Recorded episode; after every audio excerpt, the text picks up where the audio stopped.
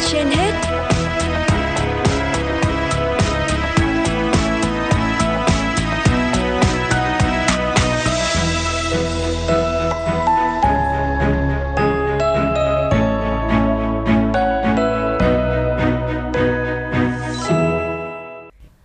Thu Minh và Quang Minh xin kính chào quý vị thính giả. Chúng ta đang theo dõi chương trình Sức khỏe trên hết của Đài Phát thanh và Truyền hình Hà Nội. Mời quý vị nghe bài viết Sống với người đồng tính của tác giả Lương Thế Huy. Năm 2009, tôi đọc được bài báo có nhan đề Thế giới không có người bất bình thường, nói về việc nhiều người hay dùng từ người bình thường để phân biệt với người đồng tính. Bài báo cũng nhắc tới một dự án phản hồi báo chí, nơi các nhà báo làm việc với nhóm bạn trẻ là người đồng tính để nâng cao chất lượng các bài viết liên quan đến chủ đề này. Là một người đồng tính chưa công khai thời điểm đó, tôi luôn đau đáu với việc tại sao những gì mình đọc được về đồng tính đều không giống với trải nghiệm của bản thân. Ví dụ đồng tính là bệnh bẩm sinh hoặc do đua đòi, đồng tính thì ẻo lả hoặc ghen tuông. Nói cách khác, tôi không thấy mình trong sách, không thấy mình trên báo, không thấy mình trên truyền hình, tôi không thấy mình trong pháp luật. Và vậy là tôi quyết định đi tìm mình. Tôi âm thầm tìm hiểu tổ chức được đề cập đến trong bài báo với mong muốn hiểu hơn về những người giống như mình. Đây là tổ chức đầu tiên của người đồng tính, song tính và chuyển giới tại Việt Nam. Thế nhưng đó không phải là một câu lạc bộ, đó là nơi người ta làm việc, có chiến lược và kế hoạch, có tầm nhìn và sứ mệnh. Bài báo mà tôi đọc là kết quả của một trong những hoạt động tập huấn dành cho nhà báo để viết bài về LGBT.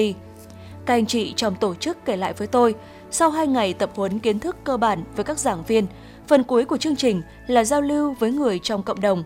Cả hai bên đều hồi hộp, các nhà báo tò mò vì lần đầu được gặp nhiều người đồng tính ngoài đời. Còn các thành viên của tổ chức thì lo lắng vì rất sợ báo chí, không biết họ sẽ nghĩ gì về mình. Sau tập huấn, họ trở thành những người bạn và hiểu ra rằng hóa ra không phải nhà báo nào cũng kỳ thị và người đồng tính vốn không khác gì người bình thường. Tốt nghiệp đại học, tôi ứng tuyển và trở thành nhân viên của tổ chức này. 15 năm dấn thân vào công việc hoạt động xã hội trong lĩnh vực rất mới và còn nhiều định kiến. Tôi chứng kiến không biết bao nhiêu câu chuyện vui buồn hạnh phúc choáng ngợp. Càng lắng nghe những người trong cộng đồng, tôi càng hiểu hơn về bản thân mình. Tôi thấy tôi ở mọi nơi, một bạn trẻ 16-17 tuổi đi dự triển lãm về tình yêu cùng giới. Bạn đứng loanh quanh cả buổi, rồi quay lại tiếp vào những ngày sau.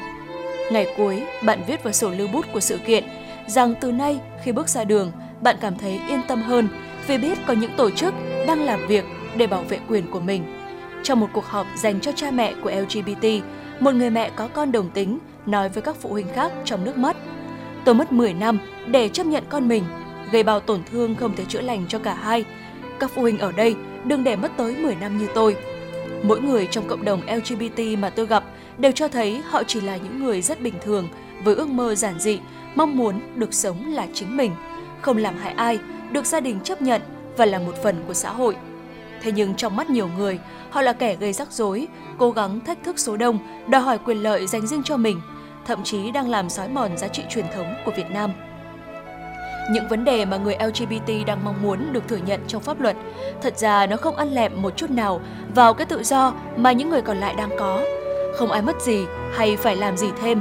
Nếu có chăng là những bất tiện nhỏ khi bạn định nói một điều gì đó định kiến hay phải chậm lại một chút khi định có một hành động kỳ thị. Nó trao thêm tự do mà những người LGBT chưa có, được sống là chính mình, yêu người mình yêu và vì vậy cái tổng tự do của toàn xã hội tăng lên. Thứ tự do duy nhất sẽ mất đi, đó là sự tự do phân biệt đối xử, tự do thủ ghét. Để làm được điều đó sẽ rất đơn giản, nhưng đơn giản không có nghĩa là dễ. Nếu vẫn giữ quan điểm số đông là bình thường thì ta sẽ luôn coi số ít là bất thường và số ít cần ép mình cho hợp với số đông.